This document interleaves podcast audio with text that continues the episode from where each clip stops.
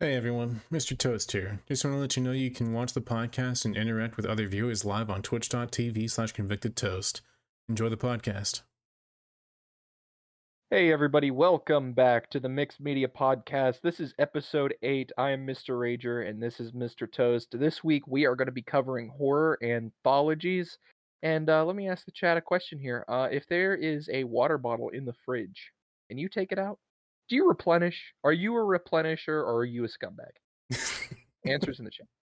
Yeah, let's uh, let's hear from you for our YouTube listeners. Uh, like, just put it in the comments. Um, we'll see what happens. Yeah, do you guys replenish? That's that's what I want to know. Do you guys replenish? I am a scumbag, but I do replenish. Fair enough. As long as you replenish. Yeah. Uh, so anyway, anthology movies. That was our. That's the topic we've chosen for our first Halloween special this month. So, for those of you who don't know, horror anthologies are, um, in the context that we're talking about, are films that contain uh, several short stories instead of one cohesive narrative. Whereas these films have a story. A lot of time they have like a host or they have some kind of overarching story that kind of brings them all together, but each one is pretty much separate in its own story. It's its own entity and can be viewed as such. Um, for this week, hi Soiner, welcome to the podcast. um, so for this week, we covered five films. We are gonna do. This is why the podcast was delayed. This podcast was supposed to be on Sunday, um, but we delayed and we delayed and we delayed because we originally were like, yeah, let's do three, and then we were like, okay, let's do four, and then we were like, might as well round it out at five. Yeah. So we're going to be covering five different anthology horror films. We're going to be covering them in the order that we watched them. Let's see if I get it right on the first try. We watched Creepshow, Correct. Body Bags, No. Tales from the Hood. Not body No. bags. What was second? Uh, second was. Oh no, God, second was. Body Bags. No, that was our third one. Uh, second one was Trick 'r Treat. Are you sure we didn't watch it? It doesn't matter. Then we watched Trick 'r Treat, uh, Tales then from Body the Hood. Bags. Then Tales from the Hood. Yes, Tales from the Hood, and then VHS 94. So, um, the first one that we're going to be talking about is Creepshow, which has five different stories. Uh, this one does have an overarching story, one that is out of the overarching stories. For me personally, I think Creepshows is the most satisfying, but it's not really a really has nothing to do with the stories themselves. It's just a cool little like epilogue thing at the end with the comic book. So a little bit of brief history about Creepshow before we start talking about our feelings on it. Um, this was the baby of George Romero and Stephen King. Um, they decided uh, they were just hanging out, um, chilling, as two horror gods do. And they were talking about how um, they had these comic books in the 50s when they were growing up that were horror comics. And they missed those days. They they remember like every comic had a different story or sometimes they had a couple different stories. And they just kind of decided to do a movie together where Stephen King would write it and George Romero would direct it um, and several of the stories are actually based on Stephen King's short stories that he has written over the years and this film is so much fun. It, it, it, it it's very cheesy. It's not overly scary. There's a couple things in it that creep me out a little bit, but yeah, there's definitely some like horror aspects that come through. And it's like, okay, that's that's kind of creepy and like in the grand scheme, but like in the moment when you're watching, you're like, okay, it's it's like kind of kind of campy, but still fun, you know? oh yeah. So we open on a, uh little prologue, which will tie in. We'll get more into this story in the epilogue, the wraparound. Uh, we got this boy played by Stephen King's son, Joe Hill. He's getting disciplined by his dad for reading Creepshow, and uh, he throws it in the trash can, and we see the creep, and he beckons us closer to him, and we start the stories. Um, the first story in Creepshow is Father's Day, which is my least favorite. Yeah, I, I do think five. it's I think it's definitely one of the weaker ones um that we get to see. Yeah, it, I mean, it has its moments. It's not very long.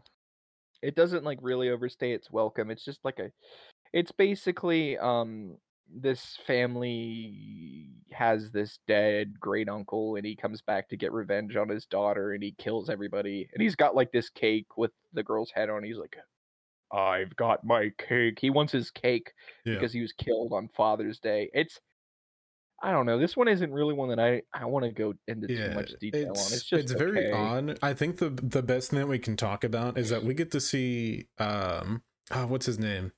It's uh we were the entire time we we're watching we're like this is not like a horror like he's not a Ed horror Harris. actor. Yeah, Ed Harris, Ed Harris. Ed Harris doing the boogie. yeah, Yeah, we're sitting there watching it and we're just like this is not like his kind of movie. Um but like and what's even funnier to me is like we're sitting there watching it and he does end up dying in the story of it.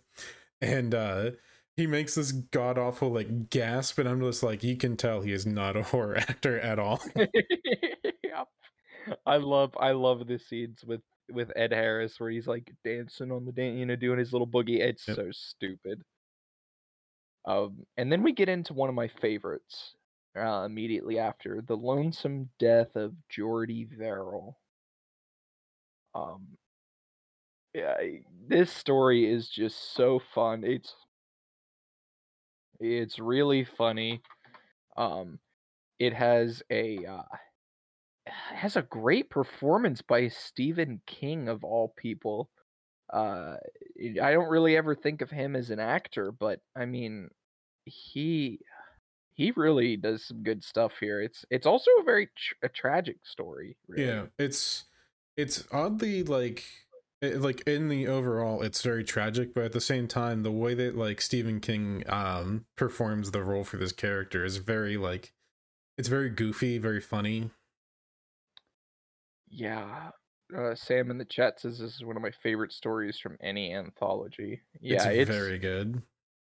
It's very good. Basically, Jody Verrill is this backwoods dude played by Stephen King. He sees this meteor crash. Um, he goes up to it and he's like, "Man, if I sell this meteor, I could pay off the two hundred dollar bank loan I have." And it's he has these like fantasy sequences, like picturing himself like trying to sell this shit to Yeah, people. he literally like envisions this in his head, and the door, like the door, literally says "Department of Meteors" as it swings open. Yeah, it's like the department, and the guys in there, and he's just like, "I'll give you seventy-five dollars for this," and Stephen King's like, 200 He's like, not, "No, not a dollar less. 75." And then he he uh Stephen King pours uh water on it, and it breaks in half, and he's like, "Oh, Jordy Verrill, you lunkhead!" and then he like has that same flashback, and he's like, "I wouldn't even give you five bucks for this fucking meteor." like, it's just not. Um, and then he he ends up touching the meteor, and he's like, "Oh man, meteor shit." And he's it's fucking grown on his hand, and it turns out to be this thing, and it's just growing all out from where the meteor crashed into the earth, and it he he just keeps like turning more green, and he like has this vision of like, should I go to the doctor? And he's thinking about it, and then the doctor's sitting there in his chair, and he's just like, we'll have to cut all your fingers off. He's like, okay, I'm not going to the doctor. And it's it's really funny, it's really goofy. And then you have the ending. Yeah.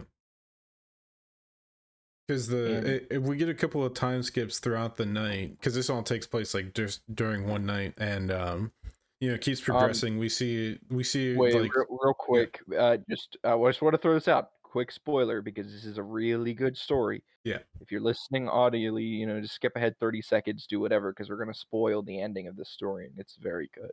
yeah I'll uh on the YouTube video I'll, I'll make a timestamp um for you guys. But uh so throughout the night we're watching as this uh like we see it start out on his fingers 'cause- from where he touched the meteor and it starts spreading from there it jumps a little bit and you see like it starts coming out of his uh, off his face off of his chest. Uh his entire arms are pretty much covered at this point and um we time jump further in until it's it's now morning and we just see this lump start moving around and it we're like oh it's him. He's completely covered head to toe in whatever this uh this growth is. And uh then he starts like talking to himself. He's like um he's talking to god or something right? That's what's going on? Yeah, he says, "Please God, let me do this one thing right." yeah. Um as he reaches for the double barrel shotgun in the in the room reaches over puts it up to his head and ends it. The first time I saw Creepshow, that abs I just did not see that coming at all. And it's just like the whole thing's so goofy and lighthearted. And he's like, oh, every time he messes up, he's like, "Oh, Jody Verrill, you lunkhead!" And it cuts to morning, and he's just sitting here, just suffering in this sh- shit. And he's got the shotgun. And he's like, "Please, God, let me do this one thing right." And it, man, that hits so hard. You're like immediately torn right out of the comedy, and you're like, "Wow, that's a new kind of horror." It really is like to be suffering in that state and to have that happen to you. I mean, it's just oh, it's awful. It's it's terrible. yeah it's such a tragic ending for such a like uh, uh it starts out for starting out so lighthearted to end on such a such a somber note Yeah. Yeah, it's it's a hard one. It's one of my favorites. Um I fight with that one and one we'll talk about here in a little bit for my favorite out of Creepshow. So the next one we have is another very interesting one as it has a lot of um comedic actors. Well, it's mainly two guys. It it pretty much is just two guys. Um you have Leslie Nielsen from Airplane, Naked Gun, and you have Ted Danson from fucking Cheers. And they're in this story called Something to Tide You Over, where this millionaire that Leslie Nielsen plays, he um, finds out that this guy named Harry, played by Ted Danson, is fucking his wife. They're having an affair. And he takes him down to this beach and he buries him in the sand and he puts this like uh CCTV like in front of him so he can watch as his the girl that he had an affair with his wife is drowning and he's going to suffer that same fate. It's really hard to explain this one out loud. Like I'm saying this and I'm like yeah it's it- the way that we're that you're like kind of uh given the synopsis of it is like this doesn't sound like a horror movie like yeah they're like what's happening is very horrific um but it's only after everything on the beach that we really get to see the story open up uh because Yeah. Up until this point like you know he's buried tides rolling in and like we know like there's no way that anybody can really hold their breath that long when the waves are coming in. Um and they both ultimately end up you know both dying on the beach. Um and we jump to later in the evening where um you know the uh the guy that went off and buried him he's now like he's relaxing getting a shower and he hears like this speaking going on. He's like what is that? What's going on? Um and we just keep seeing like these we keep seeing these figures moving around with like some uh with like fog and smoke kind of billowing in with them. Um and he he's finally like okay something's going on. He goes grabs the gun and like um there's like a knock at the door whatever he's like who is that? What, what do you want? Opens the door and we see both of the people are now like they're they're undead. Their skin is like entirely blue and it is like you see like this horror on his face as he's like starts trying to shoot at him and nothing happens. They get hit and just keep coming after them and they say uh it's not a problem as long as you can hold your breath. Yep. I love when he's on the beach at the end and Leslie Nielsen's like, I can hold my breath for a really long time. and the waves just like coming in. and then we get this really cool transition because it's happening throughout the entire movie but at the end of each um each story it pans out and it's a comic book and we get to see Yep. that exact quote in the text bubble and he's like this look of concern on his face that's my that's my favorite part about Creepshow. I love the style. I like there have been movies that have tried to replicate the comic book look, but Creepshow does it so well. I mean, it's it, it's crazy. Like the the whole aesthetic that they pull off there, it's great. yeah having those transitions. Okay. We are now on probably my favorite story, The Crate. The crate. Oh, that's a good Crate. one. Um, yeah, let's, let's- I'll let you. I'll let you open with this one. Okay.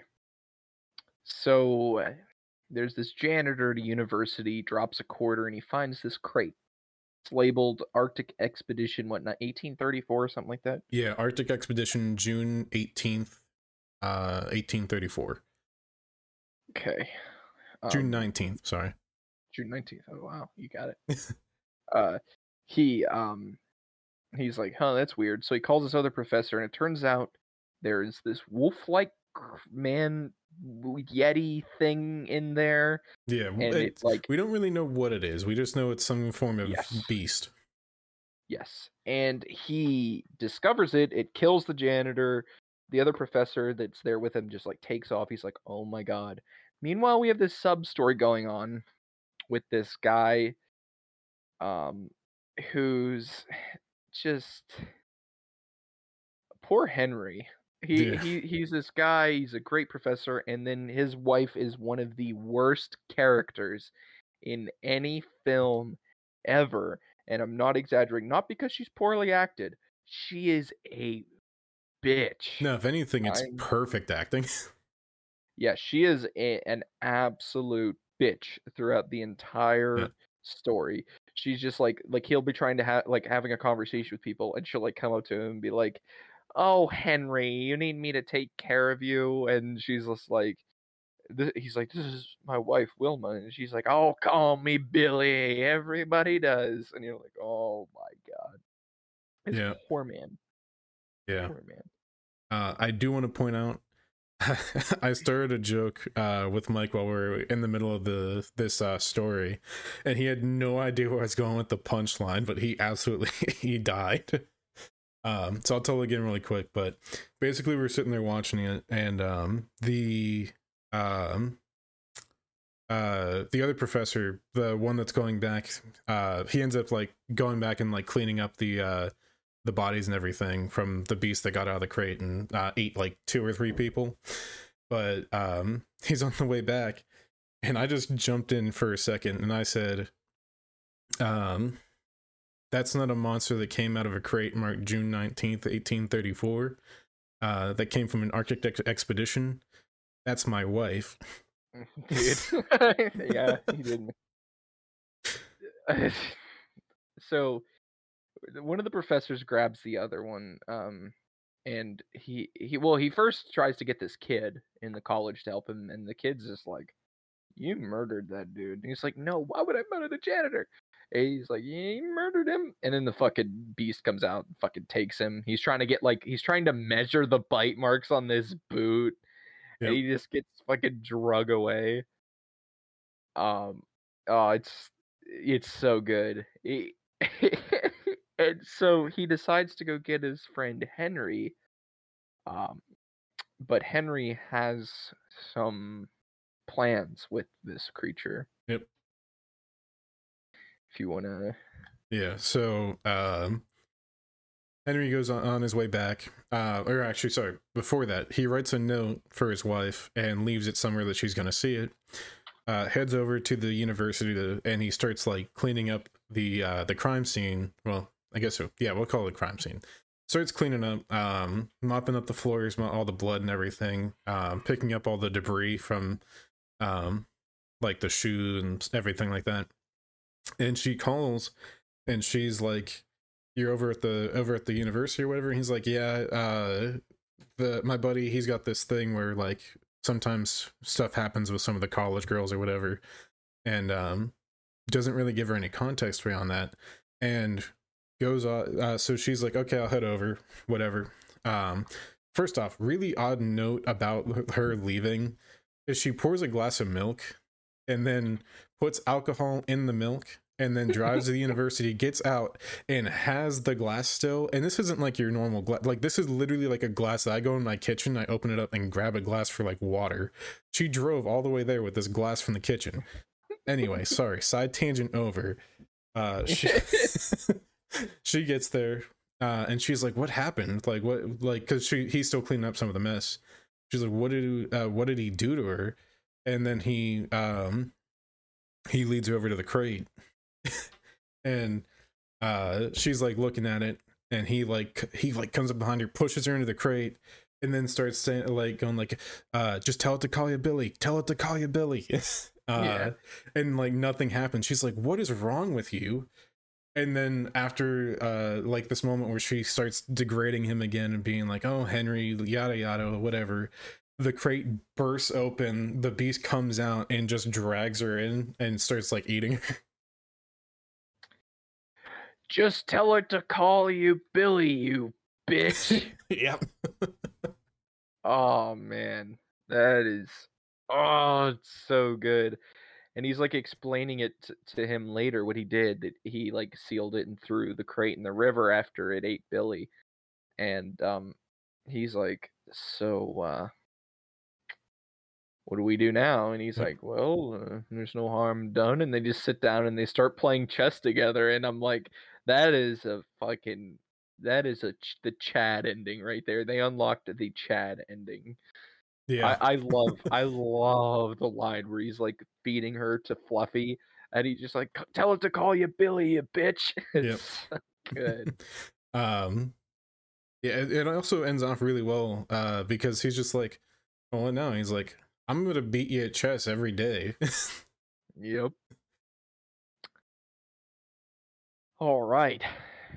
So then we move on to the fifth story in Creepshow right before the epilogue. If you would like to explain Yeah. this one, you can. It is they're creeping up on you. Yep. This one um it's it's a little bit lower for me in this film but overall not a bad story by any means um so it opens up and we're in um this big like studio apartment with this uh big big wig ceo as he's spraying down a uh, um, a cockroach on the floor and going to you know cleaning up a little bit. Ends up getting a phone call um because this is a night where they're having a big uh like acquisition uh to a new uh new company. And he um he's on the phone and the guy's like hey well something happened. And uh he's like uh what you're gonna tell me something? Uh, i can't remember exactly what their whole conversation is. They're trying to get to the like he's like well this is a good thing this is all great this is great news and then the He, he uh, tells he tells him that um Norman Castonmeyer because they're doing a, a, a- a hostile takeover yeah of a company. yeah Uh, that Norman Castonmeyer, the guy of the other company, killed himself. And Price is like, excellent. this is great news great. like Yeah. just being the absolute worst ever Sam says I hate this one, but not because it's a bad story. It just makes my skin crawl and give me nightmares. That's what good horror does. yeah that is what good horror does. that's true And when you think about all of the bugs in this being practical, oh yeah oh even man, Yeah, even more so. Um, but like during the phone call, he's literally sitting here trying to kill another cockroach, and he's like, "I pay so much money for this for this apartment, and I can't even keep, keep bugs out. It's filthy. It's disgusting." Um, the dude's like a huge germaphobe, and there's even this moment because the entire apartment is like pristine white. Like there is not like a different shade of color. It's cr- like chrome. chrome. Yeah. Like if we were Squidward, we'd be sitting there going, "Future." Yeah, yeah, that's true. but um there's this moment where like I'm watching it and I'm like, okay, this has to be like in the future, right? It pans outside and it's literally just in like it's like in New York City and I'm just like, "Oh my god, this guy is crazy." um it's it, it- honestly that's one of my favorite things about this story is just how much that they show like how much of a, a clean clean freak the uh this guy is. oh, he's an asshole. He's your regular old Scrooge. I mean, he doesn't. His story is like, man, you want to see his downfall. He's Yeah. like, and then he gets a call from the widow of Yep. Norman Castonmeyer, and he's just fucking laughing at her, and like, eh, eh, these bugs are everywhere, and he's like, I want, I, I, I want a, uh, a, a fucking exterminator out here tonight, within the hour, and all this shit. And the this is like the door guy is just kind of like, Okay, I'll see what I can do. And then he says like a racially charged comment to him, and I'm like, oh my god. Yeah. And and he calls the fucking he calls 911 because of the cockroaches at one point. Like, dude, shut the fuck up. Yeah. He's like, I'm Upson Pratt. I will have your job. And he's hang up on him. Yeah. It's great though because like the entire time like it's making you hate him more and more every second of this story. And then we get to the point where like the roaches just start coming out of everywhere. Like th- like they're coming out of the vents, they're inside of his jukebox, they're absolutely on everything. And he's just down downward spiraling at all these roaches in his in his apartment. Yeah, all, like I got I gotta mention it again just because of how fucking cool it is. It's all practical. Yeah. And All practical. it's not like oh there might be a few hundred there had to be thousands Yep. thousands of cockroaches. There was a lot of safety procedures they had to do on set for that. Yeah. Um so he like goes into this safe room. He thinks that he's safe. Cockroaches swarm at him. There's a bunch in his safe room. He has a heart attack and he dies. And the- all the lights in the building go out because of this blackout. And then we just see his body, no bugs. And there's no uh, like there's a guy at the door knocking and he's like, "What's wrong, Pred? Bugs got your tongue." And we we we pan back over to his body and his body starts twitching and then thousands of cockroaches just like p- goes through his skin, like out his mouth, out his Yeah. eyes, and you're just like, yeah it's it's awful and then the final scene of the story it starts panning away from the safe and there's like probably three feet worth of bugs like just stacked in this uh in this safe room yeah. Oh man, uh, it's gnarly. It is absolutely gnarly. It, it's a crazy effect. yeah Um, and then we get to the epilogue. These two garbage guys are out there. Um, they find the um, garbage man. I didn't get to tell you this. Uh, legendary horror makeup artist Tom Savini is one of the garbage men. oh I okay to tell you that when we watched it. Um, but anyway, Tom Savini and uh, another guy are out there. They're getting, you know, the garbage. He's like, "Oh man, I love these," and they're like looking through the ads. They're like, "Oh, we get these X-ray goggles. Look at some ladies," and then they see this advertisement for a voodoo doll, and somebody sent away for it, and they're like, "Oh, somebody sent for this one," and uh, um, it pans back into the house to the kid that we saw at the very beginning. And he's got this voodoo doll, and uh, we see Tom Atkins, legendary Tom Atkins, who plays um, Joe King's dad. He's in the kitchen. And he's like, "Oh man, my neck is sore," and he's just fucking stabbing this voodoo doll. And we see the creep holding the comic book, and he's laughing, and the candle goes out, and that's Yep. the end. it's a really good wrap up um It's really satisfying. I love the payoff. Yeah. Uh, I especially love like that the kid's just like "Ye- um don't take my comic books away or whatever is he's just continuously stabbing this voodoo doll with a needle. Um so that wraps great. up Creepshow. Um so the second movie that we watched for the anthology series here uh Oh wait, wait, wait, was- wait, wait. We yes. gotta wait, wait, wait. Before we go on, we Yeah. got wait, wait. We gotta talk about our favorite. What's your Oh, favorite? okay. Um uh Or rank them. Just rank them real quick. just rank them really quick. Um I okay. could do mine if you're not ready. Um yeah, go ahead. Okay. I'm not gonna count the epilogue. Okay. Uh, five, Father's Day, least favorite. Um, four, something to tide you over. Three, they're creeping up on you. Two, the lo- uh, lonely death of Jody Verrill. Number one, the crate. Okay. So mine is pretty much the same. I would just switch um they're creeping up on you and the tide. I just switch those around. Oh man. Yeah. Those are um Okay. so sorry. Uh as before, so the second episode or the second film that we watched was uh Trick 'r Treat. Uh this one's very different from an- like for anthology movies cuz it's kind of pulling through like a continuous story. uh and like jumping to all the different characters rather than you know here's a short story and here's a short story and Yeah, this one's gonna be hard to talk about. um in in the same format. Um Yeah. I think we can kind of do it uh in a way. I, I didn't like this one as much as I liked the other ones. Yeah, Um like it was. I still liked it. it was good, but I don't like I don't know. I think the way that it's done is really cool for an anthology, but it makes it really hard for rewatches, I think. Yeah.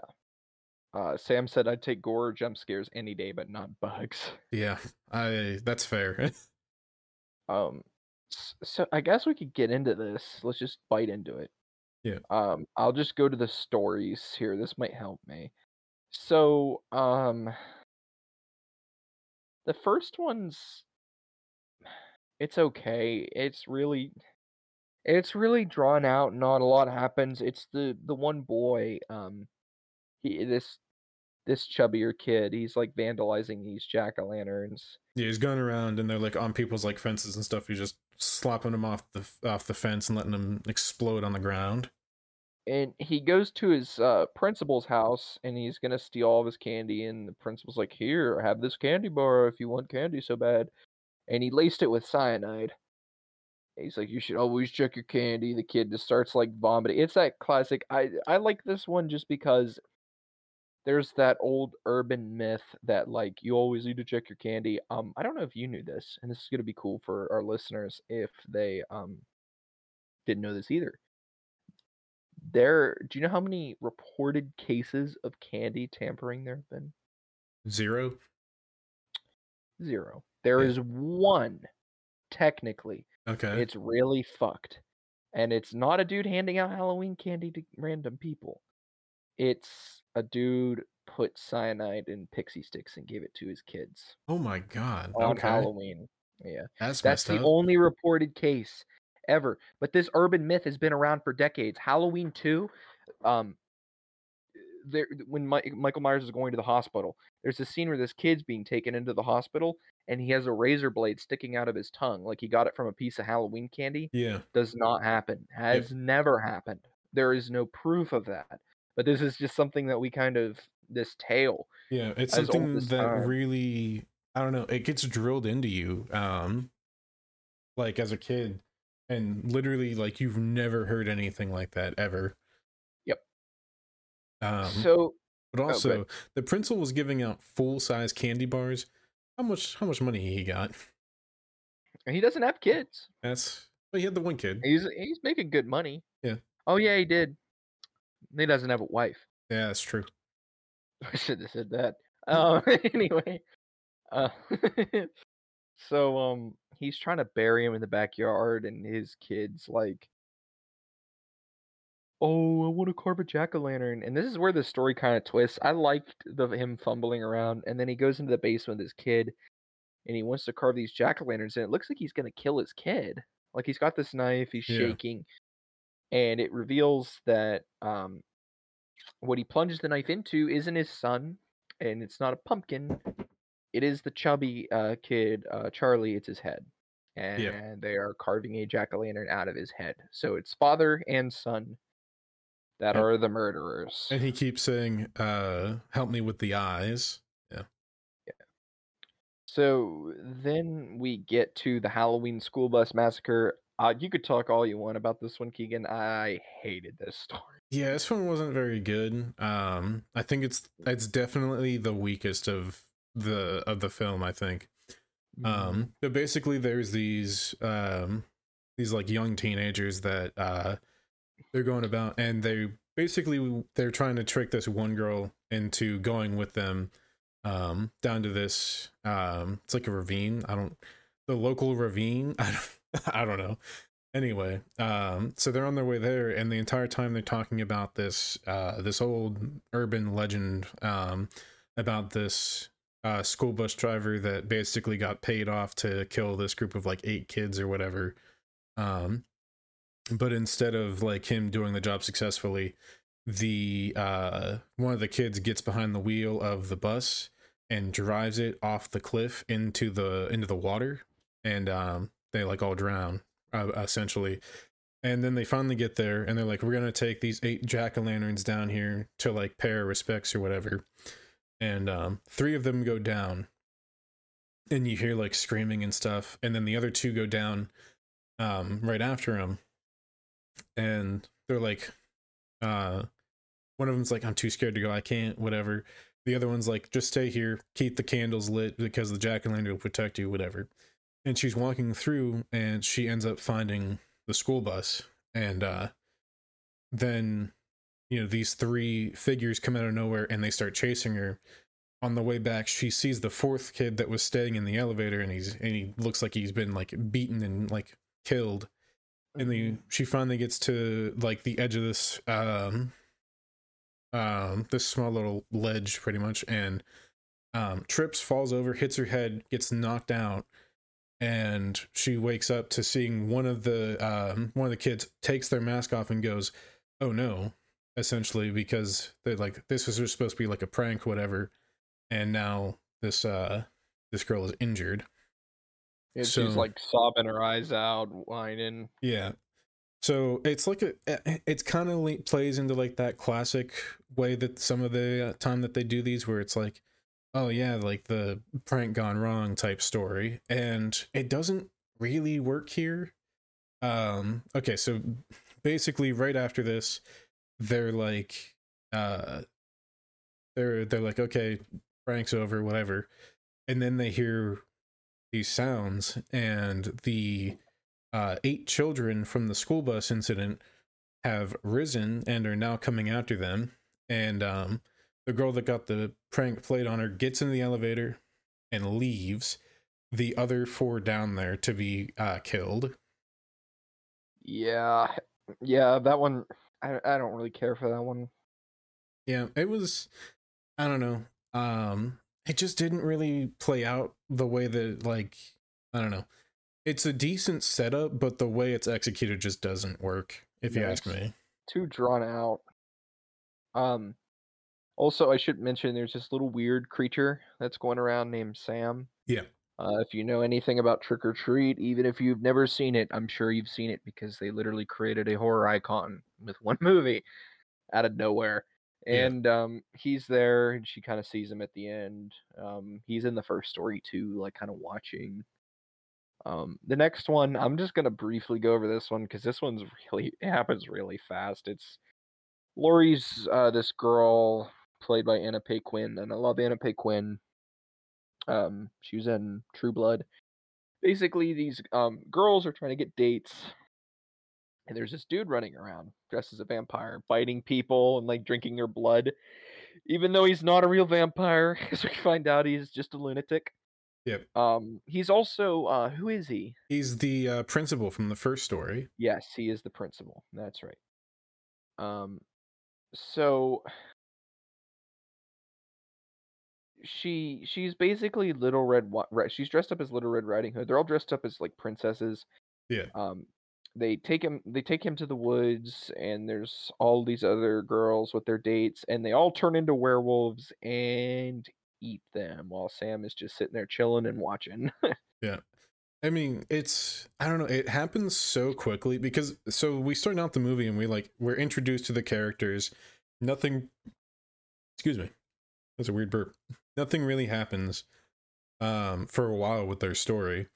And uh like it keeps like coming back to him. Here's a little piece of dialogue, cutting away, going back, here's a little piece of dialogue, and then like it just ends. Like it, you would get the whole setup and, and closing all in like less than five minutes and it's really odd that like uh, it feels like the story just wasn't edited the way that they wanted it to to fit in better Yeah, yeah, it's. I don't know. I feel like I feel kind of bad shitting on it a lot, but like the more I think about it, it's just I don't know. I gave it the low. I have a letterboxd account. and I gave it the lowest score out of all the ones that we yeah watched. I, it wasn't a bad movie like no, I gave it like a seven. i think it i think its editing and pacing really throw it off a lot um but like overall like i would not be like oh don't watch it like yeah i could easily recommend the movie if you're like if you're a fan of horror movies yeah go ahead and watch it it's I like anthologies. yeah if you like anthologies as well it's it's not bad um but i think not having it set up like a normal anthology series doesn't help it Yeah. Um. So after this, we get into Sam, which is my favorite story. Um, it's basically this guy that we see earlier. He kind of witnesses him digging the hole. He's his asshole neighbor, played by Brian Cox. He's in this building and he eh, he doesn't really like want to give out candy. He's like taking. he just wanted candy. to he just wanted to like relax, but like he literally sits down in his chair, kicks up his feet, and then any everything on TV is all about Halloween. It's all about like the local parade going on, all of it. And he's just And- like, "Ah, I'm done with this. I don't want to watch this. and he um he he like fucking has his dog like run after these kids and they drop their candy and whatever and he takes their candy and he's eating their candy and then Sam shows up uh cuz he's not in the Halloween spirit I guess I don't know eh, that part is a little mixed It's this is still my favorite weird. story It's like yeah. he shows up because uh it's like, ah, I don't believe in Santa Claus, and then like if Santa Claus just showed up. yeah. Um yeah this one is like a Scrooge for Halloween if you think about it Yeah, I do like the way that they um that Sam gets like pulled into the story here because like so he he's going up the stairs and he's like searching around because he heard this noise and he walks into one of the rooms and he's like he has a flashlight and he's like beaming it around the the room and like on the wall and then it goes up the up onto the ceiling it just says uh trick or treat give me something good to eat repeated over and over again in what looks like blood. And uh he's standing there and he stops for a second. And then we just see uh this razor blade inside of a chocolate bar come out from under the bed and cut through his like calf. Yep or no it's the it's the lollipop that he bites isn't it? No that's at the end. the oh okay. Starting out he has like a it's Oh, literally a yeah, razor yeah. blade like in like a chocolate bar so they fight and then uh sam's coming back to life like he shoots him with a shotgun. Uh they have this big fight um and uh he um like has this moment with him where he realizes that he just wants the candy. Yep. and um he he starts handing out halloween or halloween candy. I don't know why i said handing out halloween. He starts handing out candy um the kids are you know they're leaving like they're like oh thanks mister and it's revealed that he was the bus driver that was paid by all of the parents to drive the bus off the cliff in the first one and the ending of this story i fucking hated. Uh i i i don't know if i told you this when we were watching it but when he was like handing out the uh the candy to um the three trick-or-treaters that showed up. Yeah eh, like he he has this like moment of redemption and i actually teared up. Like i was like oh man dude like it kind of got he me. believes in halloween. Well that eh, it's more like he just became a better person yeah. and like he was trying to change. And then the fucking ghost kids from the bus and i guess it's comeuppance for what he did but i'm like man yeah the parents the paid him to do it and he's not yeah. even the one that drove it. Yeah he was even like at the end pardon me he was giving the kids candy while they were on there Yeah. It's uh it, it is a very very dumb way to uh to wrap up I think. And we did forget about the wraparound story because this That's- movie i was saving that for last Okay, I got you. Um we can go ahead and get into that now, but the uh movie opens up with it's the end of the night and everybody's like getting ready like they're taking down their Halloween decorations and whatnot and um the this woman's like going out and she starts pulling off um like these sheets from their like kind of scarecrow things that they put up or, or whatever and um she's taking down the decorations early Yeah. yeah she because the like nights like the halloween like trick-or-treating everything's over but halloween itself is not over yet and she's taking down the decorations and then um for the for as she's taking down this sheet that's supposed to be like a ghost she pulls it off and um it just like we see the sheet just get coated in blood and then like we see her get like dragged away in the sheet um and that's like how it wraps up. But then through going through the movie we see at the end of um of sam's story with uh with the old bus driver we see him across we see across the street it's the couple that gets it's the girl that gets killed at the beginning of the movie um Yep. and we basically get to see like how that whole thing started. Yep. It's a it's a very very cool way to um to come back to come back full circle. I think I think that's the only time that the anthology really felt like an anthology for a moment. Yeah. Yeah, I I don't know. I I'm left with mixed feelings for this one. Yeah. Um what's your favorite story? Uh, favorite story? It's probably Sam. Yeah, it's mine as well. Yeah, I mean it's not a bad movie, like we like we already said, No. but I don't know if we're basing it off of uh, how an anthology works. It's pretty low. Uh yeah, it's yeah. So then we watched Body Bags. Body Bags was a were- really fun one. Yeah, Body Bags is a lot of fun. It is a love letter to 80s horror by a lot of 80s horror directors. Um, and we're like just a bunch of people that worked on different things in the 80s. Um, it was originally made for T. Well, it was made. It was made for TV. It was originally intended to be a pilot. Yep.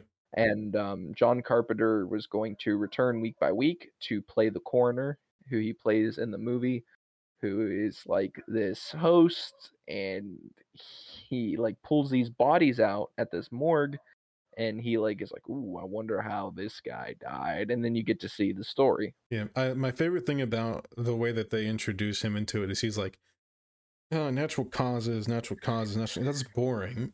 And then he turns around and he sees the body bag. He's like, ooh, these are the good ones, body bags. yep i love when he's like getting a drink and he's pouring himself a glass of formaldehyde Yep. it's awesome Um, Um, it's very, it's this might be my favorite one on the list next to Creepshow. yeah it's up there for me i love body bags uh even the, like it's not even just the story it's the host he's so good Yeah. man. john carpenter does such a great job he's doing like a beetlejuice thing Yeah, and it works really well. Um, yeah, I don't know.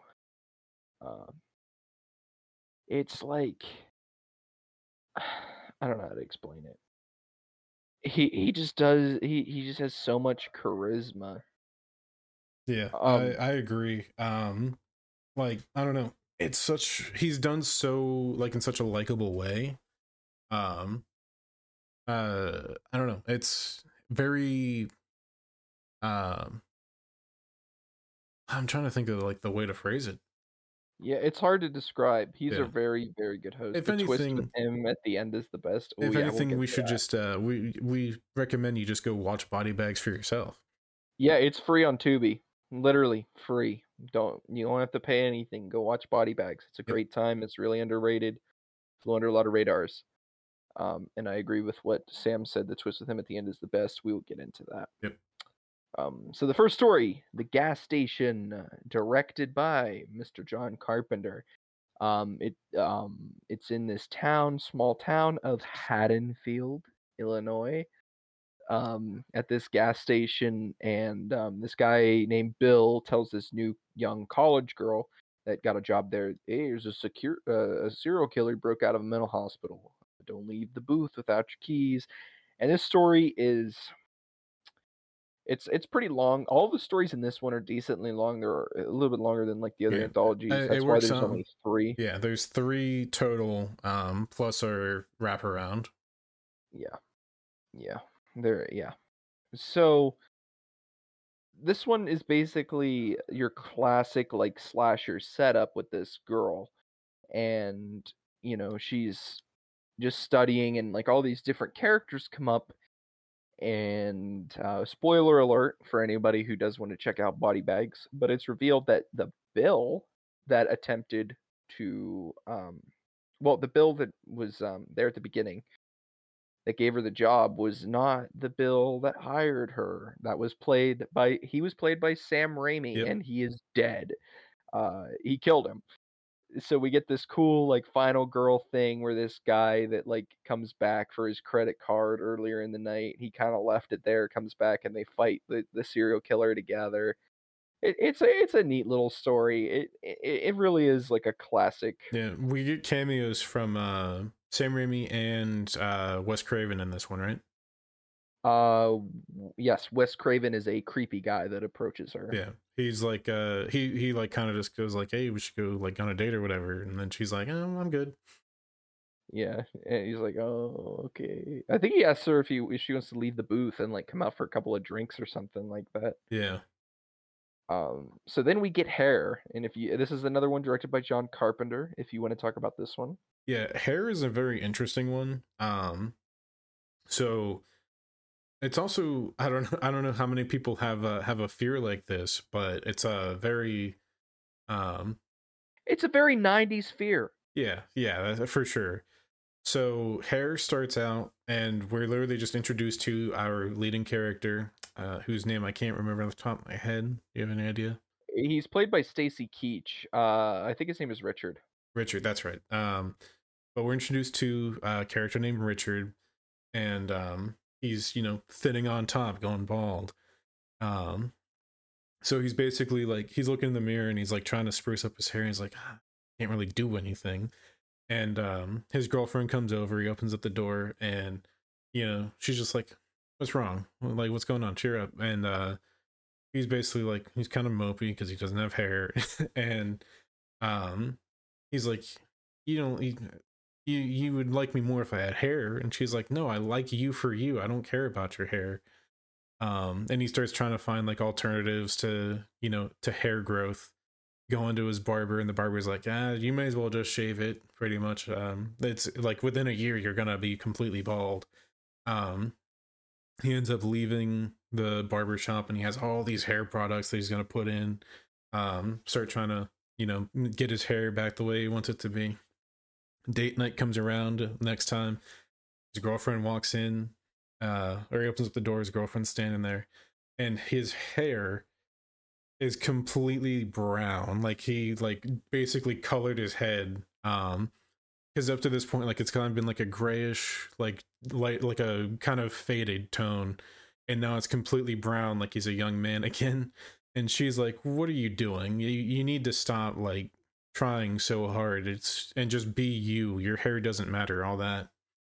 Um, and we keep getting like these TV ads that keep playing with this uh, doctor, and he's like, uh, the the the quote is pretty. It's something along the lines of like, uh, uh, I liked my hair treatment so much, I bought the company. That's like the big tagline. So he sets up an appointment. Finally goes to the um to this location, and he's like talking to him. he's like, like we could give you this one or this one. These are pretty pretty simplistic, pretty um you know, the like this is this is acceptable. This is something you want. And he's like, I want something exotic, something something sexy. And uh they they have this panel that's going by showing all the haircuts on him. And this last one is him with just this gigantic mane just running down his head. and he's like, that's the one. They uh they do procedure, they wrap his head up in bandages, they're like, take it off in the morning, you'll be set. We jump cut he's sitting there, he's looking in the mirror. He's like, please, God, please let me have hair. And he pulls the bandage off. And you see this long lock fall down his face, and he just gets ecstatic. Um, and up to this point, you're just like, okay, what's going on? Something's not right. You're you're still like on edge the entire time because you're like, where's the con? Where's the twist? Or what's going to happen? Um, date night comes around again girlfriend comes in and she's all over him. She's like, "This is the greatest thing I've ever seen. You're an animal," and uh, but, um, he's just like, "Yeah," but he starts getting this strange cough throughout the day, and he's like, "That's um, I'm sure it's just a just coming down with something. It's fine." Um, next day goes by, and he's still like coughing, having this fit, and um, we start seeing like the hair has grown like another six inches since the procedure. He goes back to the barber, and the barber's like, "This is fantastic. I don't know how you managed to pull this off, uh, whatever." And he's like, um, "He's like, let's say, let's just take some of this off." And he's like, "No, no, no, not too much." And he goes, "No, no, no, we're just gonna style it." He ends up going back home, and he's laying in bed, and uh, we start seeing like the hair is now coming to the point where it's like coming out of his face it's just growing everywhere now. It's uh like it's it's just loosely these huge long locks coming out of his out of his cheeks. And uh he's like, okay, this is concerning, this is an issue. Goes into the bathroom and uh he like there's a hair like in the back of his throat and he like grabs it and he pulls it and then this is some of my favorite parts of this because of the claymation. It's like this weird looking worm with teeth and it spins around and bites his finger and he drops it in the drain and it just slithers away down the drain. There goes. Um and it's so like you're at that moment like whoa that is wild. And he goes back to the um back to the clinic where he had the procedure done and he's like something's going on this isn't right and they go uh you earthlings in your vanity and then he just gets the rest of the, of the story he just has this look of like bruh yeah, he just dies. Yeah. he just dies. He's just like, all right. "Ah, you got me um this one, uh, Sam says this one is a very interesting concept. I love Stacy Keach in this one. He does such a good job. yeah it's so fun though because like so basically he's sitting down and they're just like yeah the hair's just gonna eat your brain now and he's like oh all right fair enough Did, did you catch what happened to him? uh-uh So, um, after they ate his brain, uh, when the coroner, um, when John Carpenter has his body, it's in this jar, just like the organs. yeah He jumped off a building only to be hit by a moving car, then dragged under a train. jesus So they pu- they pushed him off the yeah to try and like cover up that they ate his brain. Yeah. Hmm. that's Uh, wild so then we get into uh, Eye, which is the only one in this uh, story that is directed by Tobe Hooper, uh, director of Texas Chainsaw Massacre. Yep. He has a cameo a little bit later on. Um, Mark Hamill is this baseball player. He gets into a car accident. His right eye is completely gouged out. Um, he jumps onto this chance for a new surgical procedure to replace his eye from a dead person. Yep. Which uh there's a very very famous horror worker there roger corman plays dr bergman uh really big in 80s horror. So um he starts to hallucinate these things and he has nightmares of killing women um and then having sex with them after he kills them. And he's like freaking out and he's like saying all this fucked up shit to his wife and he finds out that it the eye was actually um, the eye of a serial killer named John Randall. Um, he was a executed serial killer and necrophile. He's like, oh man, dude. So um, he like he he gets into this thing where he's like digging this hole, and his wife comes out and she's like, "Why are you digging this hole?" And he turns around and John Randall's like kind of like completely overtaken his mind. He's just like, "I'll kill you," and he like swings. The Mark Hamill is so good in this. Yeah, I I think this is so different for Mark Hamill in terms of acting. and I Yeah. love it. He he nailed it. Yeah, I I completely agree. He is so so so good in this. Um, he pulls out this pair of guard shears right before he kills Kathy, who is pregnant with his kid, as we learn in the story. Um, and he stabs himself in the eye, uh, right in the donated eye, and he bleeds to death. Yeah, and um, we do get this really cool moment uh, as it wraps up where the blood stain after he stabs himself in the eye, the blood splatters onto an open Bible, and um, the passage is uh, um, if your right eye sees evil, um, or so, something along those lines, uh, pluck it out, and it's Yeah, it's a really good way to wrap that. Yeah, I completely agree. Completely agree with you. So then we get the best segment of the film, in my opinion, which is the big wraparound. Another really satisfying wraparound. The coroner is finished telling his tale, and we hear two other coroner workers coming downstairs, and it's revealed that he is a living cadaver. Yep. And the morgue workers show up. One of them's played by Tobe Hooper, and one of them's played by fucking Tom Arnold and they're um they're trying to figure out like what's going on with this guy. And like, man, he already reeks of formaldehyde. He's like, that's impossible. We haven't even done the autopsy yet.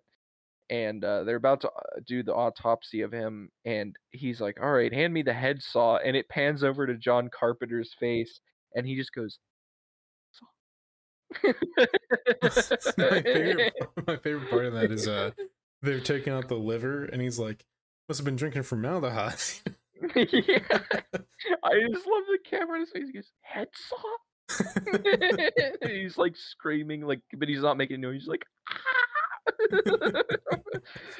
oh, it's awesome. it's a great way Uh, to, wrap, that one up. Oh man. So, uh, what's your favorite story in this segment? Um, You can rank them if you want. Yeah, Three to one? Yeah, that's that, it's pretty easy, I think, to ra- to um rank these ones. I think Eye is my favorite.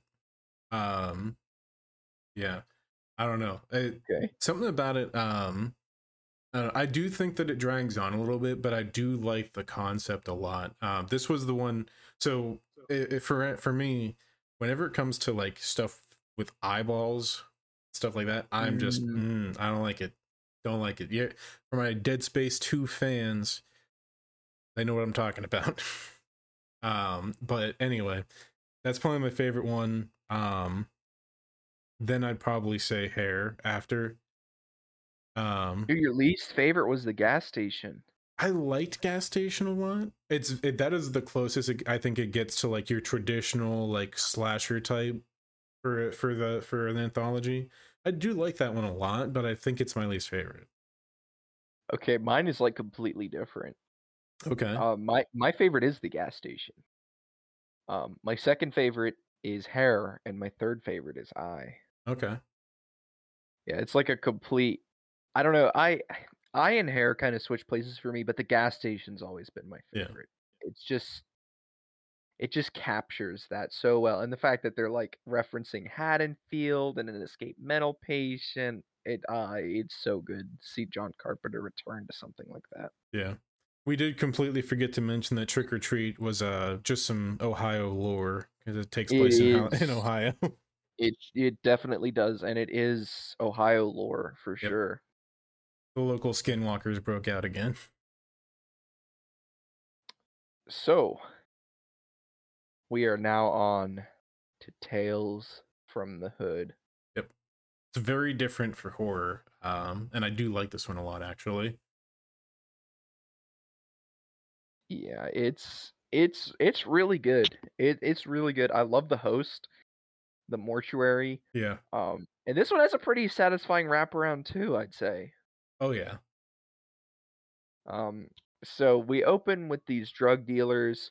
They arrive at this funeral home and they're like, "Give us the shit, man!" And this fucking crazy ass funeral guy is just like, "Oh yes, the shit." and he's like, "But first, do you want to hear about this body here?" And the guys are just like, "Yeah, okay." they're, they're like, just give us the give us the shit. We don't care about the body. And then he's like, "Oh no, no, no, no, no! You want to hear about this Yeah. guy?" uh, a big thing with this story, uh, or with the wraparound with the coroner, um, or not the coroner, the uh, the he's like a funeral home attendant. Yeah, yeah. Uh, he gives me a mixed vibe of Tony Todd, uh, who played the original Candyman, and uh, uh, what's his name? Uh, Christopher Walken. Like if you just took those two personages, put them together, that's what I was getting. yeah. No, I completely agree. Um, so we get into the first story, who's Clarence Smith. And this one can be viewed as kind of political. Yeah, Um I don't know if it necessarily is because I don't think it's trying to say what some people say it is. yeah. It's basically this these guys, these cops, they're running this drug deal and this prosecuting attorney or whatever he is, uh Martin something Moorehouse, Martin Moorehouse. Boom, yeah. he he, he um he's trying to eliminate police corruption. The cops beat him to death. And it skips ahead a year and the the rookie cop who was there, uh Smith, he's like a fucking drunk. He's so guilty. He drank himself in, into a stupor and he just um he's not doing well. Yeah. He is not doing well. And he sees this mural of Martin Moorehouse. And he sees this other vision. He sees a vision of Moorehouse like being crucified. And Yeah. he's like, bring them to me. So um he gets all the cops out to um this cemetery and he's taking them to their grave. The cops are getting ready to kill him because he knows what they did.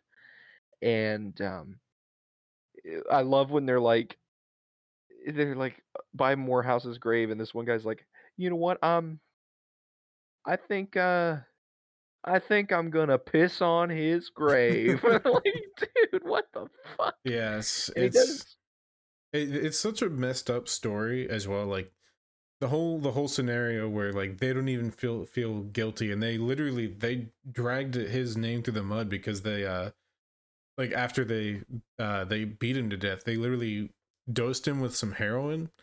Threw two bricks of cocaine in the trunk of the car and drove it off they of a destroyed his a, image, off a too. pier. They demolished his image. Yep. Um, but then we get the moment where he's like, I can't remember what the character's name is, but he's like, "How about you take take a turn? How about you come piss on the grave?" Yep. And um the Billy is the one that pisses second. Yeah. And Moorehouse just of course he comes back from the dead, he rips off his fucking balls. His coffin like busts from the ground and uh Billy's dead. Moorehouse is out and he's got his like fucking heart in his hand. And um the cops like are trying to kill him. There's this big chase. Um they're trying to get away from him. He kills Strom and then the guy that was um the main drunk kid's partner he's like getting the hell out of there um he, he's trying to get away he ends up near that mural um and his body like melts into it and like he's throwing these hypodermic needles at him and he literally crucifies him to this mural and he just like gets painted on Mhm. and um Moorehouse is uh talking to Smith and uh he's like why didn't you help me when I was being beaten and it the story ends he's like in this mental hospital um and it's saying that he killed the officers um instead of uh Moorehouse's uh, body which of course he would he would get the Yeah. blame for it and it shows that that's kind of his punishment for not taking Yeah. action sooner and not like getting involved He gets to live, but he has to, you know, um, deal with the guilt of not helping in when he could have. That uh, story, I didn't say the title. I don't think it was Rogue Cop Revelation. Yeah. The next story is called "Boys Do Get Bruised." If you wanna, Yeah. So um this one starts off and we are introduced to um sort of our lead character for this one. His name is uh with a W. What is it? um, Walter. Walter. Yeah, it's Walter. He um and he's like in his bedroom late at night and he like you hear this banging on the door um of his bedroom and he's sitting there with tears in his eyes and then it just jump cuts to the next day and he's a new student um in this school. We get introduced to his teacher who um in this story is my favorite character. I love the teacher in He the is, story. he, he is pretty cool. Yeah. Um, but um he's like introducing everybody. He's like, This is Walter, your new classmate. And it jump cuts to them at uh at like recess and the kids start picking on Walter. They start bullying him. And um he's like, All right, well let's just take you to the nurse's office. And the nurse is like, the only thing was that, and he's got this black eye. And he's like, uh, did that kid hit you in the face or in the eye? And he's like, no. He's like, do your parents hit you at home? And he's like, nope. And he's like, uh, you know, if you if you if you're concerned, you can you can talk to us. It'll be our secret. And he's like, no, don't want to talk about it. And uh, then uh, he's like, who did do it? He's like, it was the monster. And he's like, all right, well, if you ever want to like speak up about it and you know tell me what's really going on, I'll, I'll be here to listen. He's like, he told me nobody would believe me, and uh, that hits hard. That is Yeah, awful. yeah, yeah. This one hits different. Yeah. it, it really does. It's uh, it's such a tragic, tragic story, and you know, as we watch more, we we kind of get on, and we think that there's no supernatural elements, but uh, as it turns out, there are. There is something supernatural happening. Yeah. Um, you can continue if you want. So You're knocking it out of the park. goes into um, later that night and he's sitting in his bed again. This time the door is like fully barri- barricaded with like a toy box and some uh, some other boxes that are stacked up. And this door is being banged on. We see the doors kind of there's some light peering through. Um, and finally the door bursts open and you see these claws come around the corner of the door and it ends there again. Um, jump cuts the next day in class as they're all turning in tests. Walter comes up, hands his test in, and the teacher looks at his arm and sees this huge bruise on his forearm and goes, Walter, what's going on? Um, and he's, you know, he still doesn't want to talk about it and tries to ignore it.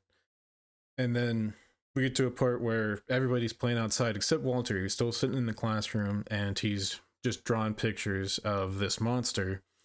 Um, and the teacher's like, "This is the monster GT. He's like, "Yeah," and then he's kind of going through some of his drawings, and he sees one of the um, the classmate that was bullying him at the start of the story, and uh, he's like, um, Walter's talking to him. He's like, "Yeah, I'm gonna I'm gonna take the picture of the monster. I'm gonna burn it so that the monster goes away." Um, and he's like, "You know, Walter, I don't know how well that's gonna work, um, or whatever." And on his way out, one of the papers flies off the table. Walter comes up, picks it up, just crumbles it up and throws it away. And then it transitions. We just see one of the kids being put into an ambulance and like, what happened? He's like, fell down a flight of stairs, broke his arms and his legs on the way down. It's crazy. Um, and you know, he was like, that's that's wild. Okay. So the yeah. yeah. So the teacher ends up going to um to Walter's house uh, late at night to talk to his mom, and you know they're having a conversation, and he's like, you know, I think you know Walter keeps talking about monsters, and I'm just concerned about what's going on, and um, we see Walter standing in the corner. His mom sees him, and she's like, "You're you're telling people about monsters again? Like you can't be doing this, um, and whatnot." She's like, "You're gonna go to bed." So he's sitting um sitting on the stairs at this point, and on the way out, the teacher's like, "Okay, I'm I'm leaving." And the um just before he gets to the door, um Walter's is it is it his stepdad or is it uh I is see his that's is his is his mom just dating him or is it stepdad? I don't I'm pretty sure it's just a boyfriend. That's what I was thinking. Um, so it's the mom's boyfriend, and uh, you know, the teacher's like, "I'm actually not leaving. I'm going to talk to him now," and says, uh, "Walter's been talking about um, stories about monsters. He's been drawing pictures and stuff, and he pulls out the picture and shows him, and uh, he's like, "I'll handle it." And the teacher's like, "What do you mean you're going to handle it?" And then he says, "I'll handle it." and he go ahead and make sure he makes it safe out out the door, right? And um, teacher's in the car. He's just sitting there, and the um, it jump cuts to Walter, who's sitting in his room now, kind of like barricaded in the corner. The door flies open, and we see the silhouette of this monster, and then it pans forward and around, and we see it's actually just the mom's boyfriend. Um, and the silhouette fades away and becomes just him as he starts, you know, basically trying to do the same things to Walter as he always has been. Um, they end up in the in the kitchen at this point, and my favorite part of this is the teacher comes back in and starts throwing some hands. yes, he does. yeah, Yeah, he's Uh, getting involved. yeah. Um, ends up unfortunately getting his ass kicked, but in the uh, moments where you know um, the boyfriend is is you know taking some uh, some swings at the teacher, Walter picks up the drawing of the monster that he made, creases its uh, its arm, and folds it, and we just watch the boyfriend's arm just snap backwards. Yup. Yep, it's revealed that the, the well, it was revealed earlier that the pictures that he drew it actually did work. Yeah. The uh, voodoo magic that he was told about, and uh, we see it work on Walter, and then the teacher's like, "Well, how are we gonna um, how are we gonna get rid of this body?" And they uh, throw it in a fire, and he just like bursts into flames, and then it cuts back to the funeral home, and we see that uh, his burnt and mangled body like is all like crumpled up is in there. Yep. I wonder what they thought when they were like trying to figure out the cause of death. Like Oh, it was- uh, all bones broken and spontaneous combustion. Yeah. um, so then we get into KKK Comeuppance, which is a really good story. Um, this one is, uh, I would say this one's the most political. Well, the last one's pretty political. The last one's hard to watch. Yeah. Um, for a specific sequence that um. oh, it's it's wild. We'll we're get, we'll Yeah, get to that point. Um, but until then, very different type of horror. yeah, So KKK Comeuppance, um, the story's okay. I like its message. Basically, this clansman bought this clan uh, plantation. I almost said plantation. Um, it was owned by his ancestor. And it's kind of this thing of like, do we leave this alone? Like that debate. Like, should we just you know let this go, or is there like a meaning to him buying it? So um, there's this myth that these tortured slaves were their souls were put into dolls to save them, and like to save their souls. And the dolls are still in the house. And there's this picture that we see of like this old grandma, and she has all these dolls with her. And um, this dude is such an asshole. What's his name? Duke Metger.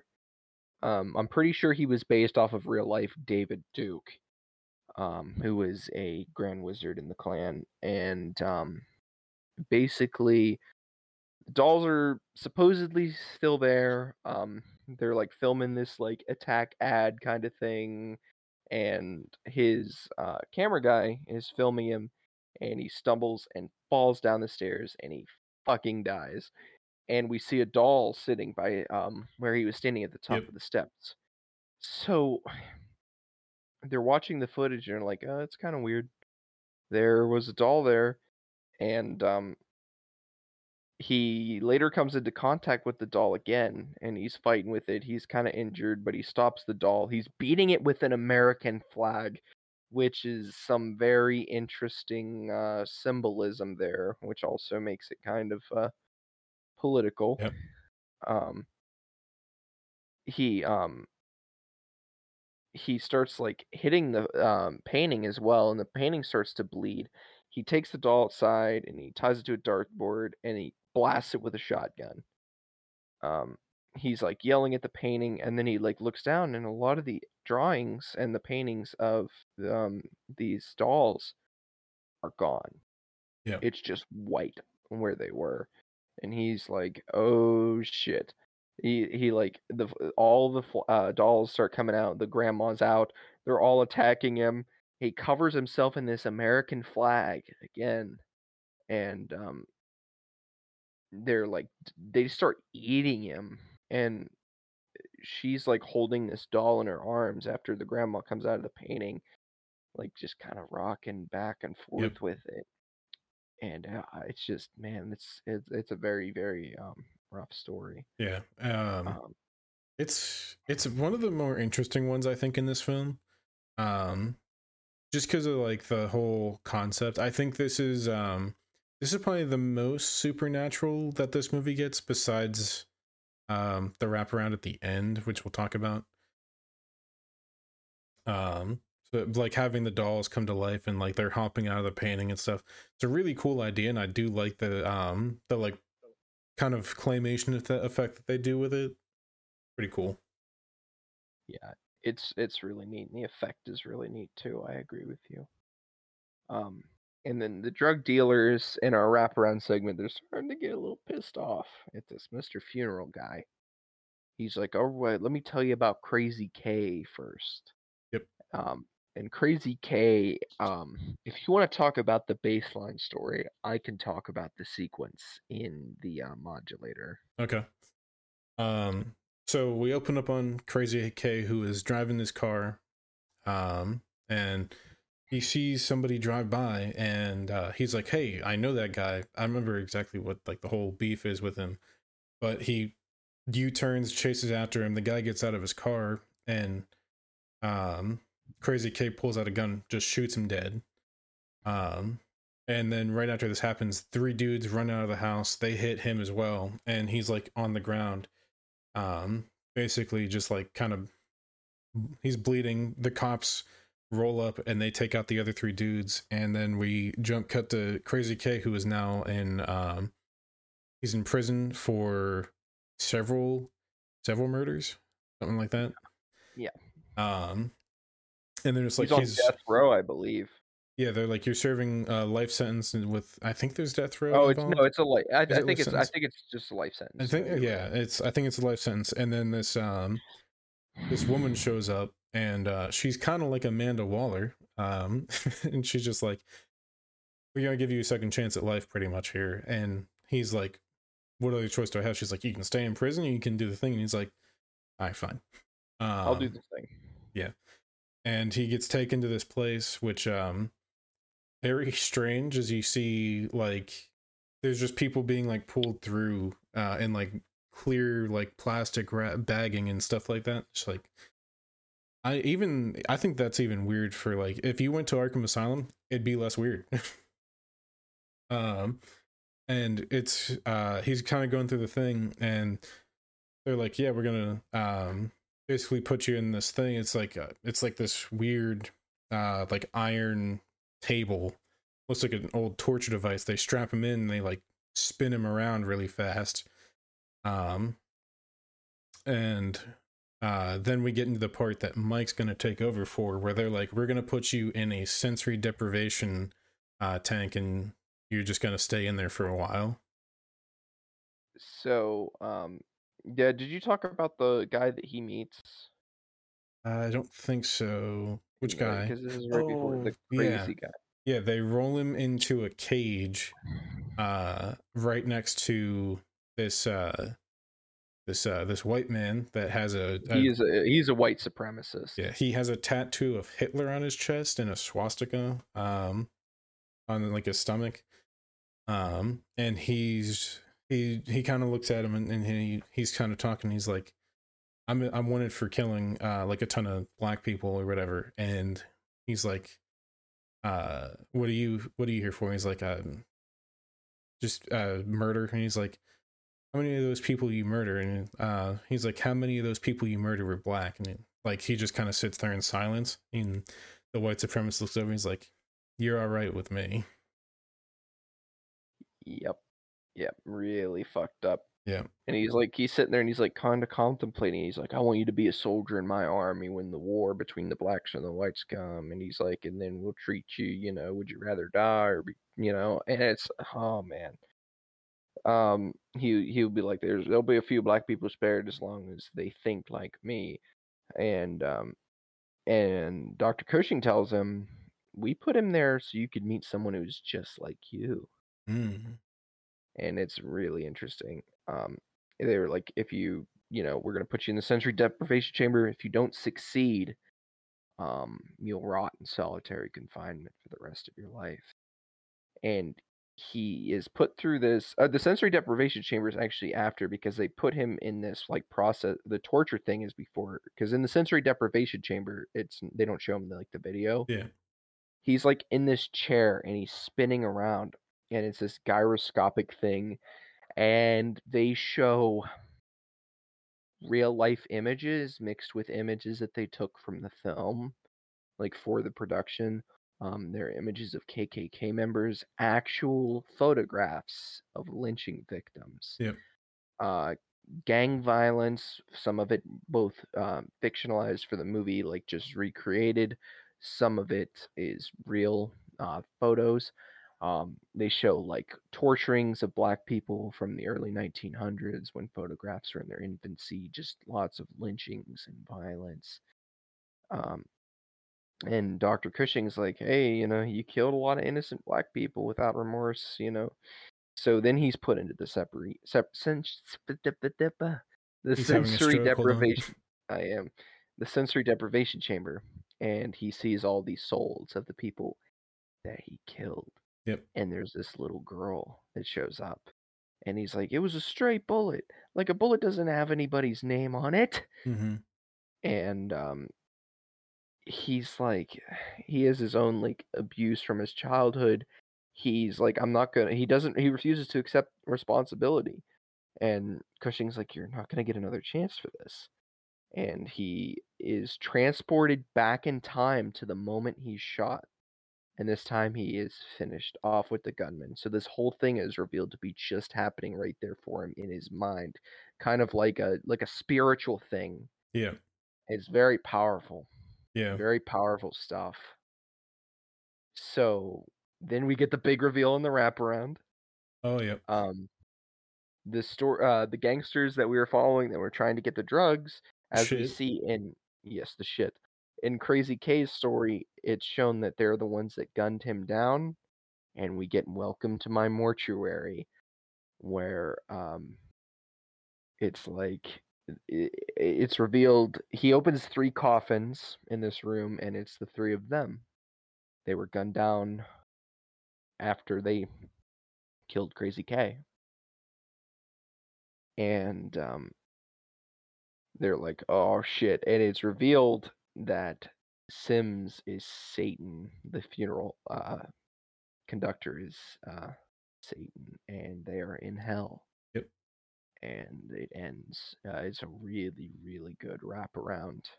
Really fits the story well. Yeah. Um, what is your favorite story? You could do four, three, two, one if you want. Um. This one's tough for me. Yeah, uh, because a lot of them are really good. Um, yeah.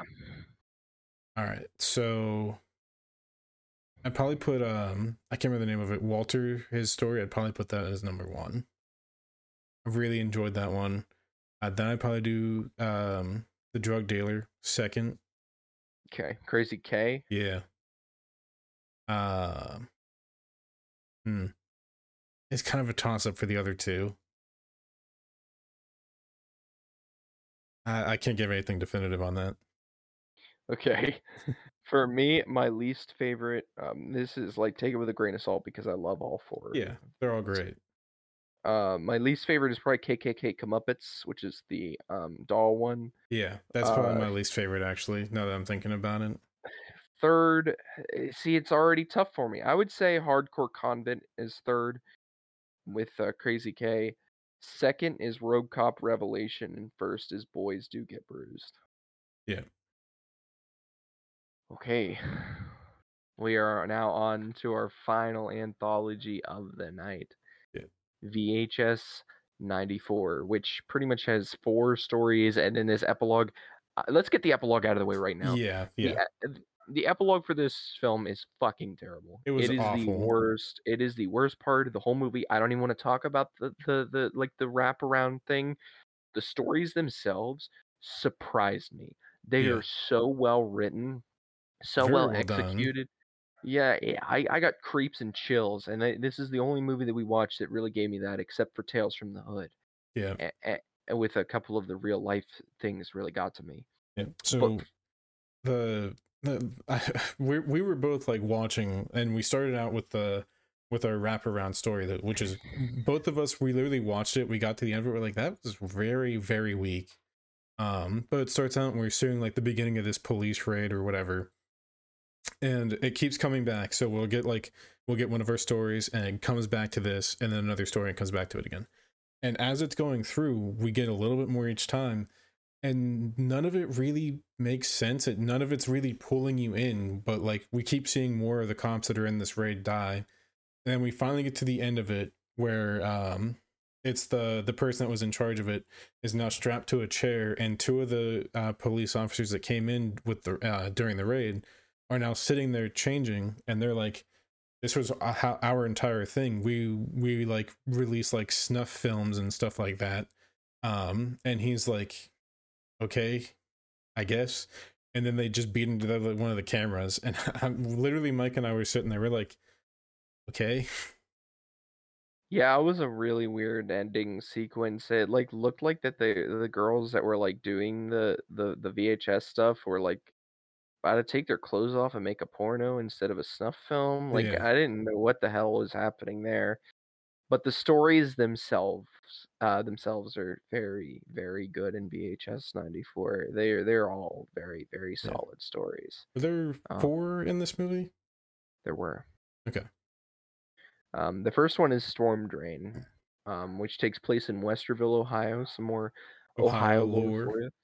Would you like to do Storm Drain? Okay, so we'll start with Storm Drain, um, discussing like kind of where it goes, but basically, the people of the area um are discussing. They're kind of um, they're like, so local residents are saying that they've seen some kind of rat man, uh, and we're just gonna investigate and see what people think. Uh, what's really cool is that Mike and I were like, "Is this Ohio?" Um, because one person says Athens, and we're like, "That's that's Yep. a city in Ohio," and then they show a license plate on a van, and it's an Ohio plate. We're like, "Okay, it's Ohio." Um, but they're co- they're going around and they're like talking to people, and like, "I saw somebody in this uh, this uh, drain." They're like, "Okay, we'll take a look," and um, they're going through. What's actually really really weird is that they they stop and talk to somebody and the guy that's like yeah i saw somebody in that storm drain as he points to it with an ar-15 and then just spins back around like all right we're going. We're we're leaving. We don't want to we don't mess with that guy anymore. Um and then it cuts to them uh right outside the storm drain uh trying to film. And they're literally like they're just trying to get the story covered and they pan to the right up outside of the storm drain and you just see a guy standing there staring at them they're like that's creeping me out. So they move a little bit further into the drain um and they're still trying to cover the thing they're talking. The cameraman leans over and he's like what is that? Uh like I, I swear to god there's somebody there. They go up and they find um it's like a blanket and he like opens up and there's like just random junk in there and he's like that's weird.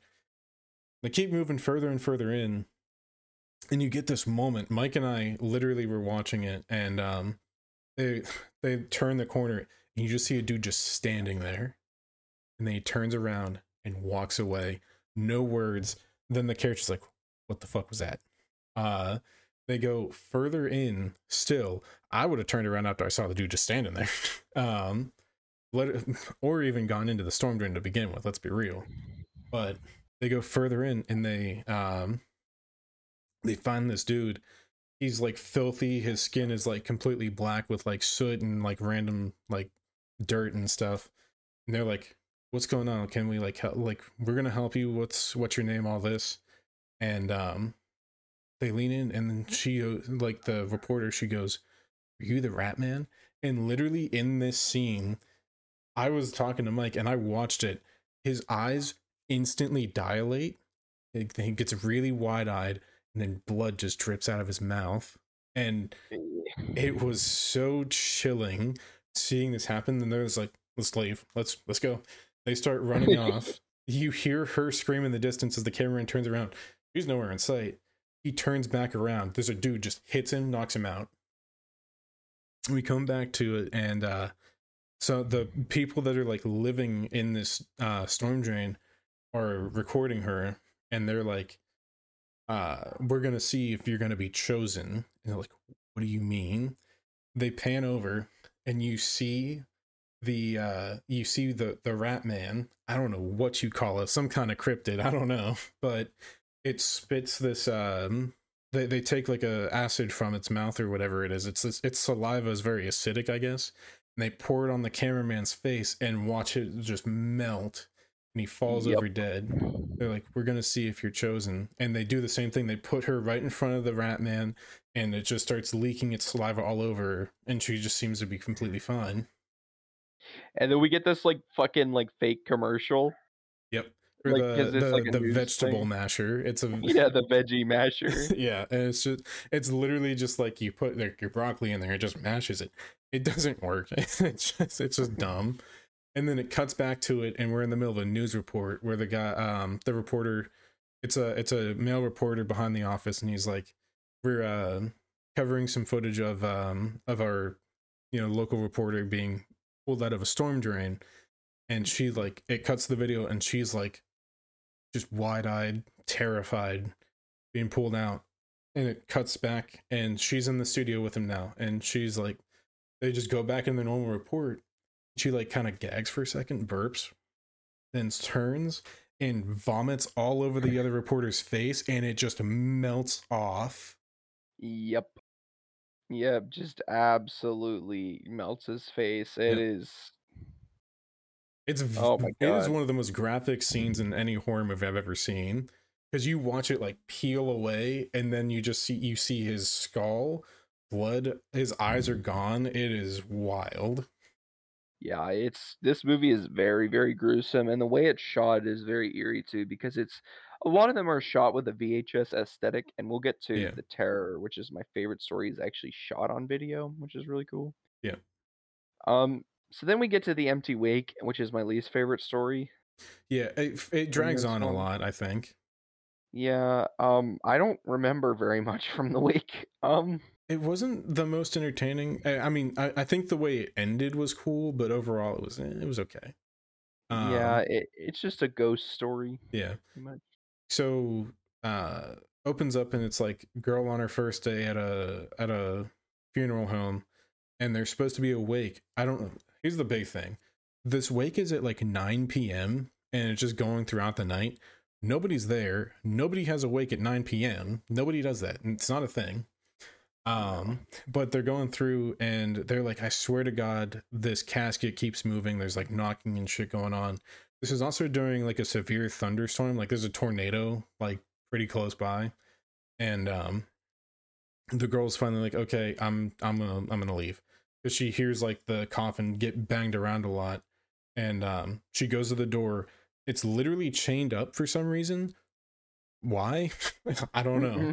She runs back in and we see the casket is now tipped over empty and uh mike actually accidentally timed this perfectly he paused the movie as she pans over and you just see somebody standing next to a wall just just looking away and we're for for our audio listeners, uh, Keegan's just kind of turning around in his chair.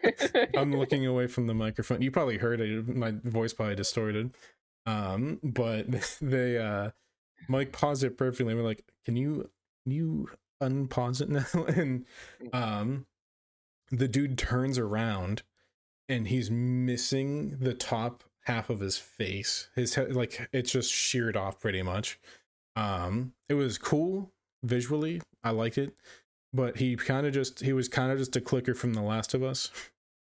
yeah, Uh because he couldn't he couldn't see he was um he was blind uh and it's like it starts trying to chase her around and they like when she makes noise and she's sitting in the corner she looks down and you see the top top half of his head and you see the eyes start looking around and it locks eyes at her and then you just pan over and see her running right at you. And right in that moment the tornadoes burst through the side of the building and uh then it jump cuts to the end of where you see like the camera's flipped over you see his corpse on the ground and she just kind of walks off yeah. I think it was getting at that she was uh, possessed by his spirit yeah in a way. Uh, yeah, that one. I didn't. Uh, the next pretty one like weak. woke my ass up. so like i was when i was talking about it like like i made that seem fast that was like a half hour like short like story Yeah. and it just it only gets good in the last like two minutes Yeah, the next one is probably one of the, these next two. This one especially is one of the most uh, graphic things I've I think I've ever seen. Um, it's the story called The Subject, which I believe takes place in Indonesia. yeah Um, this dude, he's like a mad scientist type. He's trying to create the perfect mechanical human hybrid, and we re- uh, it's revealed that this girl who we're seeing the perspective of, um, she was this girl that was kidnapped by him, and is being experimented on. So, um, excuse me, um, military shows up. They're not happy. They kill the doctor instantly. They're pissed. Yep. Uh, then they attempt to kill the girl, who we uh, come to learn is the um, the um, kidnapping victim.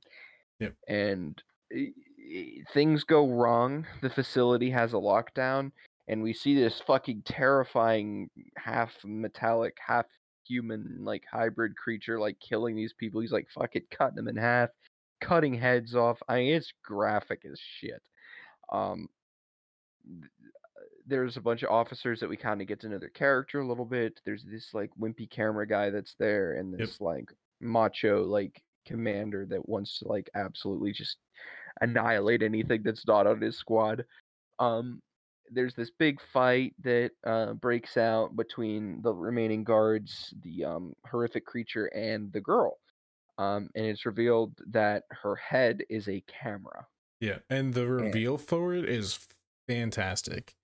Yeah, she like kind of walks up to this thing and she just sees herself. It's oh man. Yeah, and then there's a bit that Mike and I were both we both fell in love with where um she starts touching around like her new camera head and she touches a spot where a microphone's at and you actually hear the audio like distort and muffle as she touches the left side and then touches the right. Yep. Eh, oh man, that's it was so good. So um she ends up linking back up with the wimpy camera guy. Um And they're they basically uh talking to each other and they're like um she's like I want to live and then he goes me too. yeah. Um there we see more of his like failed experiments. I do believe she does she put she puts one out of its misery, right? Yeah, there's She one like that's um. Yeah, it's like on a table. It's literally it's a girl and her like entire torso is just all the way down. Um, has been uh like opened up, and she's like, "Is this real or whatever?" And she just grabs this cable that's attached to her neck, pulls it, and she just dies. Yeah, it's uh yeah, it's dark. Yeah, Um they continue and uh, they're fighting through these soldiers and uh, we see the uh, fucking crazy monster thing yeah, appear again and it's this like final showdown between the four of them the commander this crazy fucking monster thing our main girl and the camera guy and it's just like absolutely brutal it like I, I don't want to get into like too much of the gory details but there it it's a very brutal sequence. yeah. Uh, our For our main context of how brutal the whole the whole thing is, um, the terrifying uh like abomination walking around literally has blades for arms. Yeah, it's fucking terrifying. And our main girl, uh, I neglected to mention, has uh, machine guns for Oh, arms. machine gun arm. Yep. Our machine gun arm, yeah. with the with the with the 40 millimeter grenade launcher attached at the bottom yeah, it's like the um, fucking what's that movie? It was accompanying Death Proof. Uh, uh Planet Terror. It's like the girl with the with the gun leg in Planet Terror. hmm, okay and um, we get to like the end and her battery finally dies and it cuts to the security camera and she is getting up on her like by herself she and she leaves. And that's where we end. Yeah it was it was a really good story. This next one is my favorite of this film. It is called terror. And it's this militia like white supremacist group in Michigan. They have this compound. They're like about to attack a government building.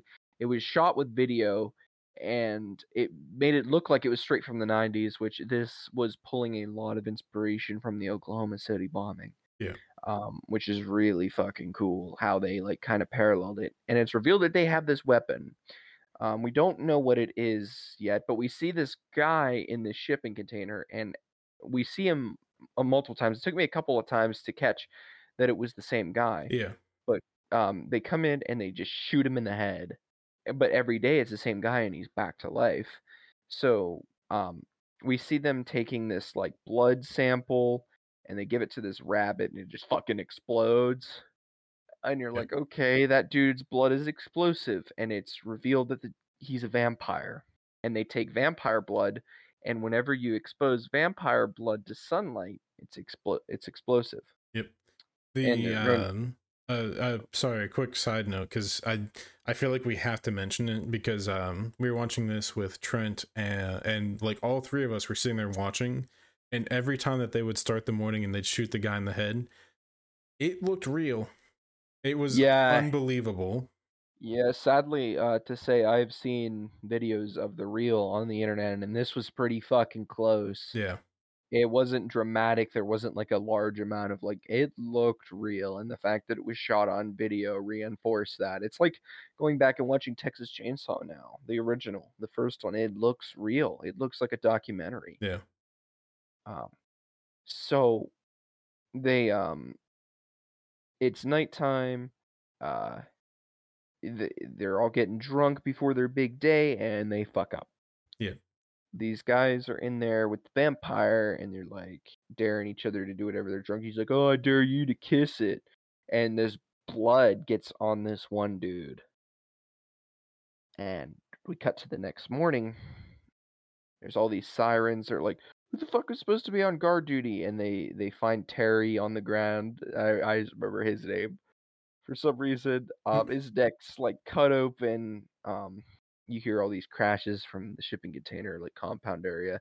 They realize others are missing. Um, they like they get ready. They get ready for combat. He's like, "All right, man, we're gonna take this vampire down."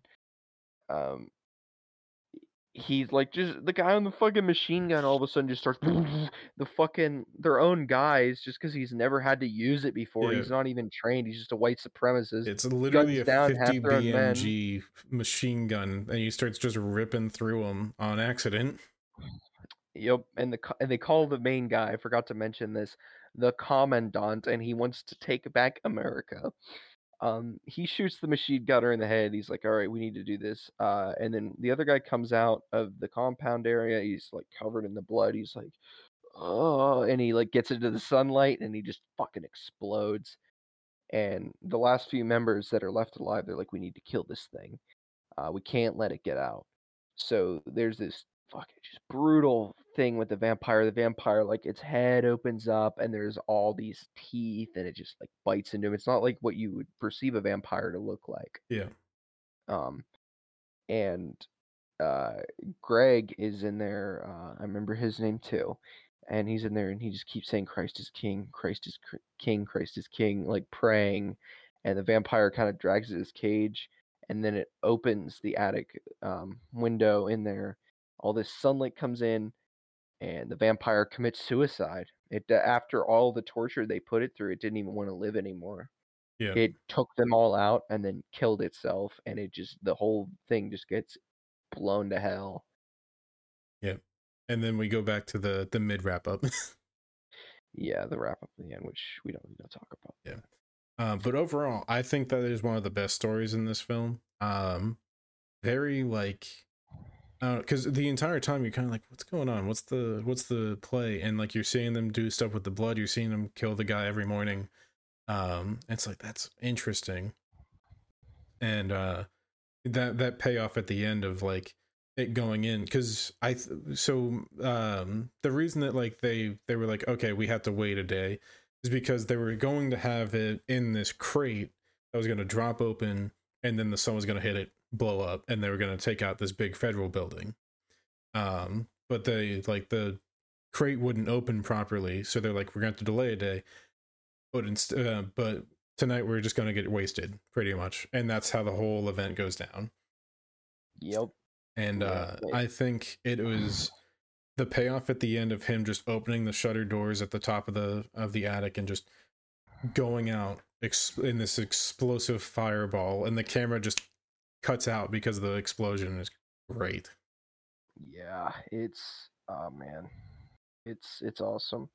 yeah, this movie is Um, proof that the cameraman does in fact die So for this one, what's your ranking looking like? We're uh, least favorite to most favorite, or however you want to do it.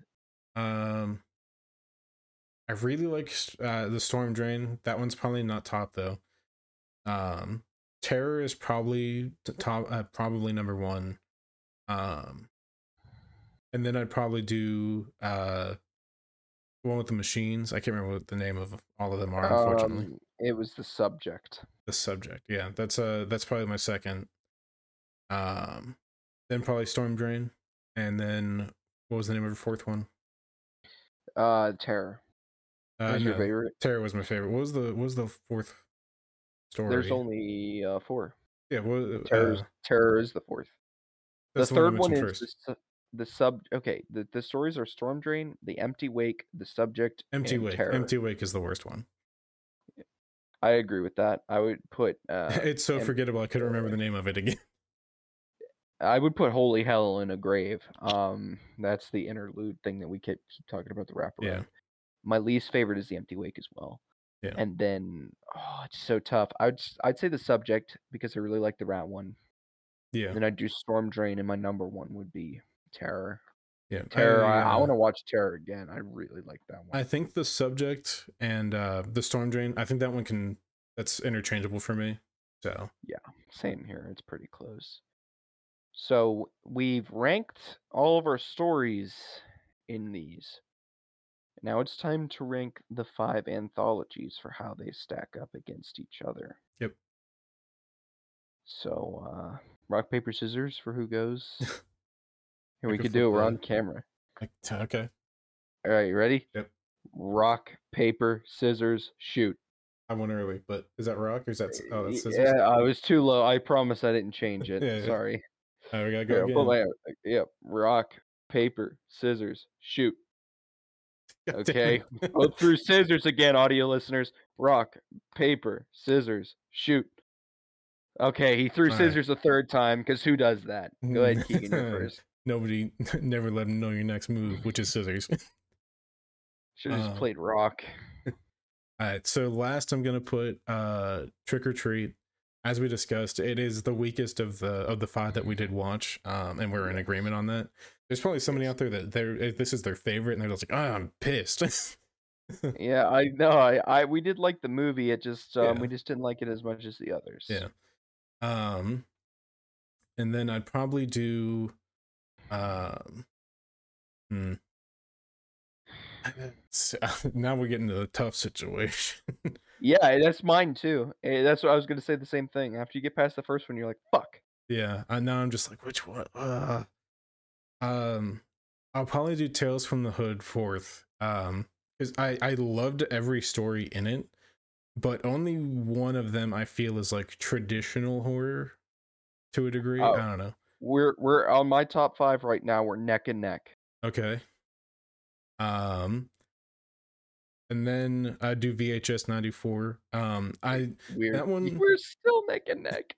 I I absolutely love that one though because that was the one that like Mike and I both said uh, I I think that one hits the horror just right where like Yes. because a lot of these there's some fun to them like like Creepshow and body bags like some of the stories are just fun they're they're not like it's like oh that's No. kind of creepy but that's also fun um VHS I think hit a point where like it was actually like moments of of actual like fear um so I don't know. I, I really like that. And then it's kind it's probably interchangeable to be honest, but I'm gonna do body bags and then Creepshow. You forgot one. Which one did I forget? Um, no, you didn't. But no, we're we're in the. I don't know why. We're we have the exact same top five. Mine is Trick 'r Treat, um, Tales from the Hood, VHS ninety four, Body Bags, and Creepshow. It is Yeah. identical. Yeah, I like I said for Creepshow and body bags, I do think that's interchangeable. Like I could probably I could probably watch either of those any day. So For me, I I like Creepshow more, but I love. I'm a big Stephen King guy. Um. And uh, it just hits all the right notes for me throughout the entire film. yeah, I mean, out of the two out, out of the two films, I think Creepshow has the weakest story with uh, Father's Day. So Yeah, that's true. But Creepshow also has four more that are really Yeah, good. yeah. Um. So yeah, that is the end of our first Halloween episode. I hope you guys really like horror and Halloween episodes because we're kind of doing this the entire month. we're doing a, we're doing a few more of these. it's gonna be different. Yeah. We're not uh, Yeah, not just exclusively limiting it to anthologies, but now I kind of want to do one on just the VHS series. Um, We're that movie also, was really um, good. We're also looking to do one on uh slashers. Yes, there will be a slasher episode. Halloween 3 will show up at some point, I promise all of you. We're, Um, we're gonna have to write a way to get that, but yeah, Halloween 3 will be there. It will be there or be square 100%. Um so yeah, I guess that's the end of our uh, uh episode 8 of Mixed Media. Thank you guys so much for for being here with us and you know, especially our audio listeners, and not just especially audio listeners, but uh, you guys are very appreciated. I know you don't get to watch us live, you know, you listen to us on the way to work and things like that. And I just wanted to let you know we do deeply appreciate you. And we do uh, see you guys, and you guys are great. YouTube viewers the same way, uh, Twitch VOD users as well. Um, uh, you know, what, what what else do we post this thing to? X videos, uh, something like that. I, I think um, I'm I'm I'm almost verified on Pornhub. We'll be on there soon. yeah, we'll be on there soon. Uh, we're we're approaching that deadline. My OnlyFans is coming out pretty soon as well. Um, you know, um, Sam says in the comments, "This is such a fun place to start. Anthologies are a great place uh, to begin with. Uh, thank you guys." Yeah, of course. Yeah, we love anthologies here. Um, yeah, I think anthologies was a great place to start, truly, because like we start out and it's like you know we can just do these short stories and they're all really fun um and then like we can go into our more traditional horror here later in the month as we get closer and closer to halloween. Hold on i'm doing math. What? 16 hold on i'm at 16 wait what was the last one? Oh, that's like we covered 20 stories pretty yeah. much. It averages out at like 20 stories which is awesome. We covered a lot. And I, uh, Keegan, you correct me if I'm wrong, but you've seen none of these before this, correct? Um, yeah. And I have seen all of them except for no, there were two I haven't seen because I haven't seen Trick 'r Treat or VHS '94. Yeah. I lied. There were two that I hadn't seen. So it was cool to kind of get to discover these movies and get to talk about them so soon after a first viewing. And for the uh, two, uh, three that I did watch, uh, it was very nice to um, get a refresh on them. Creepshow and Body Bags, that was like a fourth, fifth time, but uh, Tales from the Hood, that was my second time. It was very nice to yeah. And, revisit uh, after this podcast. Overall, I think the best movie that we covered was uh, Banshees of Inisherin. Banshees of yes, Banshees of Inisherin. Where's the Banshees video? Where's Banshees? we need Banshees of Inisherin, best movie of 2022.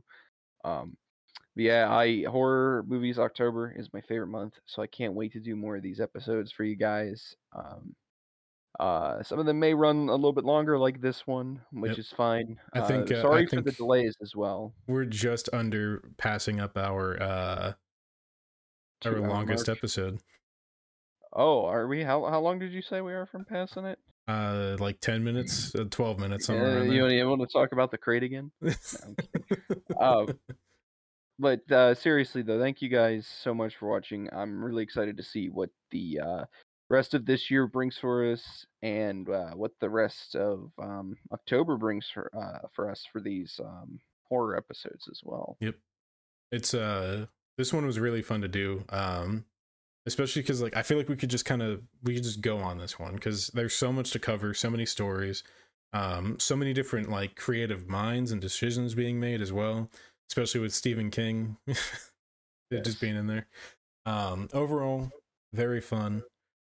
Um, need a channel point redemption that is a podcast episode suggestion. That's actually not a bad idea. I like that. You have to add that later. Do for like eight or nine k. Eight or nine k. Fair enough. Our schedule's pretty tight. Yeah, we do have a bit of a schedule. Uh, if you do redeem something, it'll probably go into our end of next year because currently we are slated for the end of the year.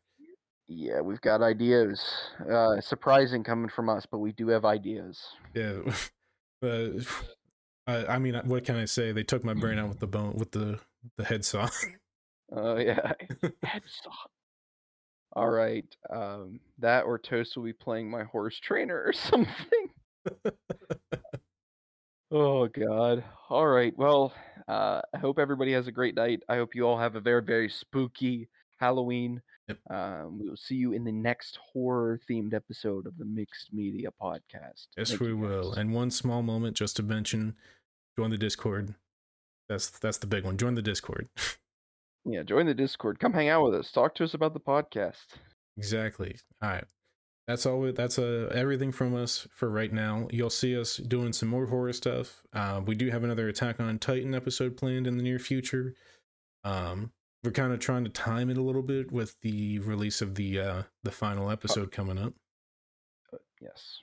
Um, but that's all from us. Again, appreciate you guys being here.